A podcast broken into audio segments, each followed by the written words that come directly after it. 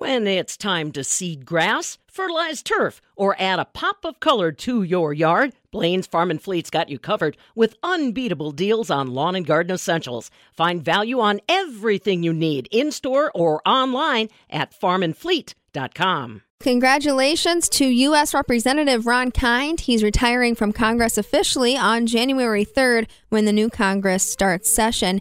He's represented District 3 since 1997, and it's fair to say that he was a key player for agriculture as a member of the House Ways and Means Committee, where trade was a focus. Congressman Kind joins Midwest Farm Report to reflect on his career, what he's left on the table, and where he sees ag policy going in the new year. Well, first of all, it's been a great honor being able to represent your home area, in a large rural western Wisconsin district for 26 years. It's a long time. A lot of running back and forth to Washington, traveling around the beautiful 19 counties that I had responsibility for. I'm really going to miss that aspect, getting out and about, visiting family farmers, listening to what they're up against, and just seeing the incredible hard work that they put in every day for our food security system that unfortunately too many Americans take for granted uh, in this country. Uh, and you get to this point in your career where you wish you could have accomplished more, and I certainly feel that way. We've lost too many family farmers to bankruptcies over the last couple decades. Many, many of them are still struggling with high fixed costs and the fluctuation of the commodity market.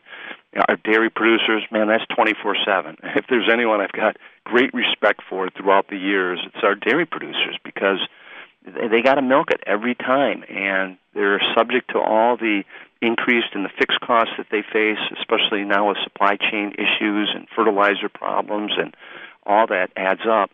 So I wish we could have been more thoughtful and creative in what we could do to better support them uh, uh, these recent years.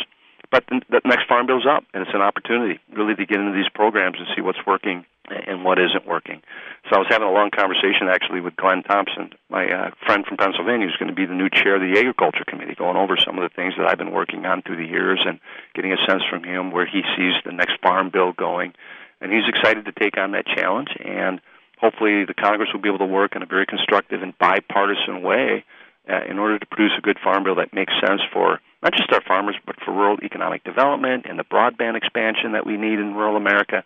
You know, all those things are encompassed in the Farm Bill. And just to remind listeners, Glenn Thompson is a Pennsylvania Republican who will lead the House Ag Committee. And your conversations with him, Congressman Kind, what was the sense that you got? What is he excited about when it comes to the 2023 Farm Bill? Any insight you have for us on what's definitely a go in that piece of legislation? Well, in the category of unfinished business, he and I have teamed up on a uh, chronic wasting disease bill that we're hoping to have included in the final omnibus budget.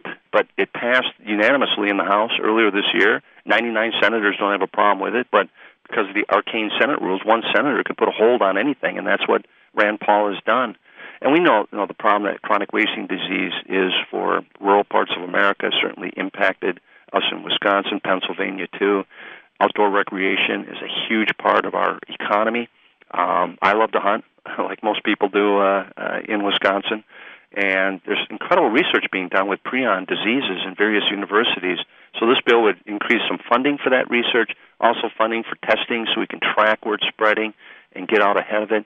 And like I said, it's it's been bipartisan and non-controversial, except for one senator. So Glenn and I are still hard at work together to see if we can get that done. But no, he's optimistic that uh, we're going to be able to put together a good farm bill. Um, not just the Title One programs, you know, those cer- certain safety net programs uh, for commodity producers, but a strengthening of the conservation title, which I've always been very active on.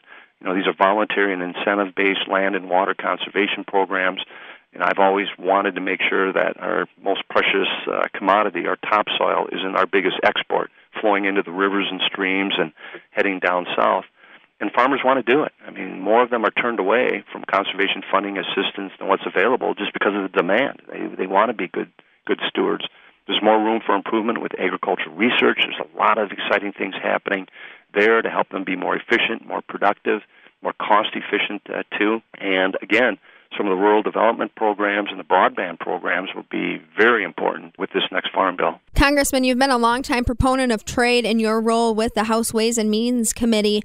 As you exit Congress, how do you feel about the Biden administration's trade agenda going forward? Well, we're off the rails, and I've been working closely with the Biden administration to get us back on the rails, get us back in the game, so that we're out there negotiating market access trade agreements. This is vitally important for our farmers, for rural America.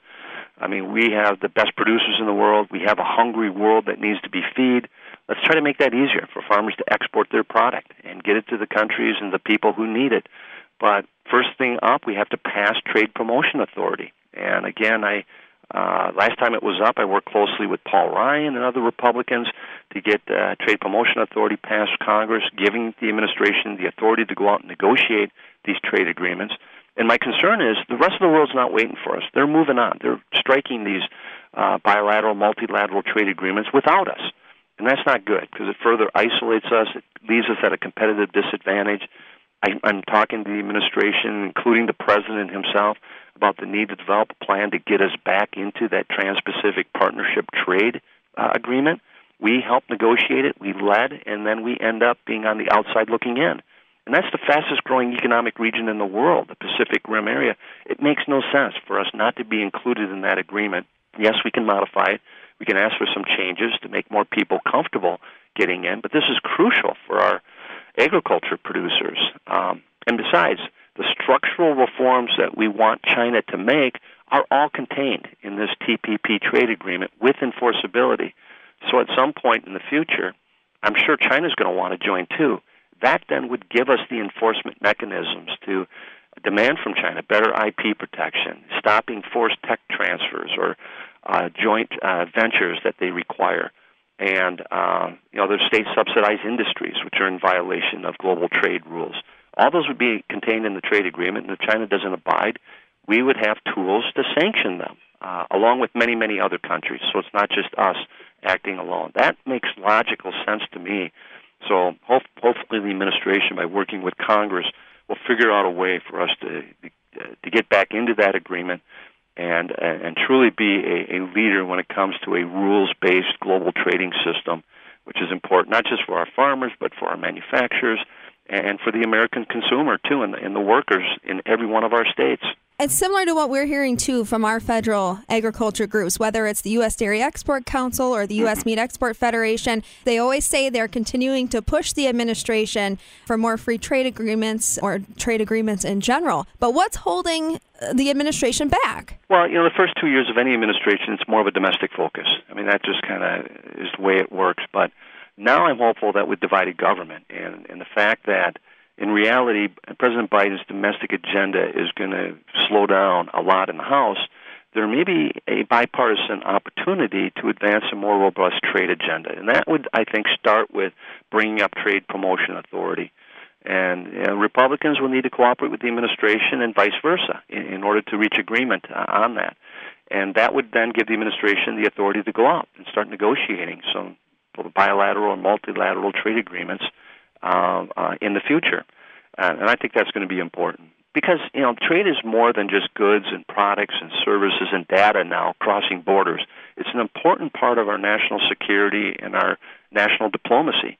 The closer you're able to trade with countries, you build up that trust, you build up that relationship, and it's easier then to have those security alliances and to have better diplomatic relations with these nations. So I think trade is a crucial component to world peace quite frankly. And and we should be there leading the world and, and showing how well it can be done by elevating standards to where we are rather than trying to compete in a race to the bottom, which has not worked very well for us in the past.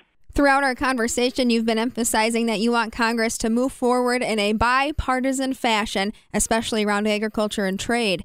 After nearly three decades in federal politics, what's changed since you started when it comes to bipartisanship or just the atmosphere on Capitol Hill? You know, it's funny because a lot of people have been asking me what, what have been my prouder, prouder accomplishments these last 26 years, and, and really at the top of the list is uh, the consistency that I've had in being one of the most bipartisan members in all the rankings and all the surveys because I've worked hard to reach across the aisle to develop those friendships and that level of trust and partner with uh, my Republican colleagues to find common ground to get things done. And that's the best way for this place to work.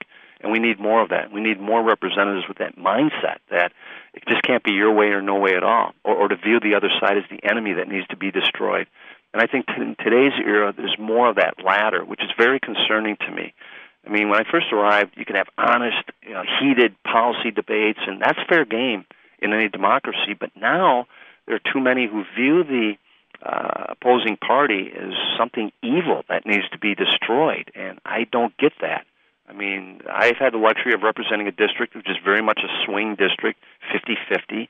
And I kept reminding my staff that if I'm not taking incoming fire from the far right and the far left, then I'm not doing a very good job of representing the district that I have. Because I think there's more people in that sensible center of politics expecting the representatives to be grown ups, get together, listen to each other, and get things done rather than a constant state of political warfare and and I just think there's too much of that uh, these days. And certainly the talking heads on TV don't help. They're always pushing buttons and getting people riled up. Social media now it's much easier for people to organize around hate speech and demonizing the other side with with misinformation and fake news and and that's problematic for for any democracy and it's going to require all of us as citizens of this great country to, to up our game and demand better of our representatives but also of ourselves so that um, we can find uh, more in common than and, and the differences that, that the parties believe separate us. So, looking ahead, Congressman, do you feel that your successor, your Wisconsin colleagues, your caucus in D.C., do you think that they can come together, you know, at least when it comes to the 2023 Farm Bill? Yeah, you know, I'm hopeful. Uh, you know, farm bills have traditionally been uh, a bipartisan effort. Um, you know, I've also led the the cause throughout the years to do a better job of means testing these farm bills because an inordinate amount of that Title One uh, program funding goes to a few but very large agribusinesses in our country, which I felt left our family farmers in Wisconsin at a competitive disadvantage. Nor was it fiscally responsible. So I'm sure that'll be a part of the discussion uh, as well. Um, but it's an important bill that uh, needs to get done. Our farmers need clarity as far as uh, what the future holds for them. And I just hope, and I'm advising my colleagues, you know, in the next session, spend time, go home, listen to the producers, the farmers, understand what they're up against, what the challenges are. You know, they're not expecting miracles, and they're not expecting the government to prop them up. They just want a level playing field in which to compete and to do their job, and to ultimately, at the end of the day, get a good market price so that they don't have to be reliant on government programs for their very survival. That's what I hear from my farmers every day that give us a good market, let us be able to compete fairly, and we're going to be able to take care of ourselves. So, Congressman, once you officially exit this role, what's next for you? Are we thinking full retirement or do you have other plans? Well, it's interesting. Obviously, Tawni's been a real partner through all this, a real trooper for, well, 28 years when you think about our first campaign. That's a lot of time. That's been a lot of missed family time, and uh, she's had this nice career as an official court reporter back home with one of the local judges that she's uh, planning on stepping down from the beginning of March. It's going to give her more uh, flexibility. But I've had some discussions with the White House. There are a couple of assignments that they need help, may need some help on, so we're uh, exploring that uh, opportunity to continue serving in a different capacity. Uh, I've had an itch to teach, maybe get into the classroom, um, so I may uh, pursue that. I'd certainly love to stay involved in the trade policy arena. I think that's so important for our country and for our economy uh, back home in Wisconsin. So if there's a role for me to play on uh, trade policy as we move forward, so it's an exciting time. You know, there'll be things I'll miss serving in Congress. Certainly, my, many of my colleagues. Um, I'll, I'll miss the responsibility of representing a great congressional district and getting out in those communities on a regular basis and finding out uh, uh, ways to help. Uh, but there'll also be many aspects I won't miss: the fundraising, the campaigning, how how how partisan things have gotten, how polarized in our country. Uh, and again, I think uh, I'm hoping to have a positive role of changing that uh, with a higher level of, of discourse and civility, which is desperately needed in public service today. Congressman Ron Kind will be officially retired from his role representing District 3 on January 3rd when the new Congress starts session. As you heard, he may decide to continue to serve in some capacity, but until then, he's along with us outlining what we can expect to happen on Capitol Hill regarding Farm Bill 2023. For the Midwest Farm Report, I'm Stephanie Hoff.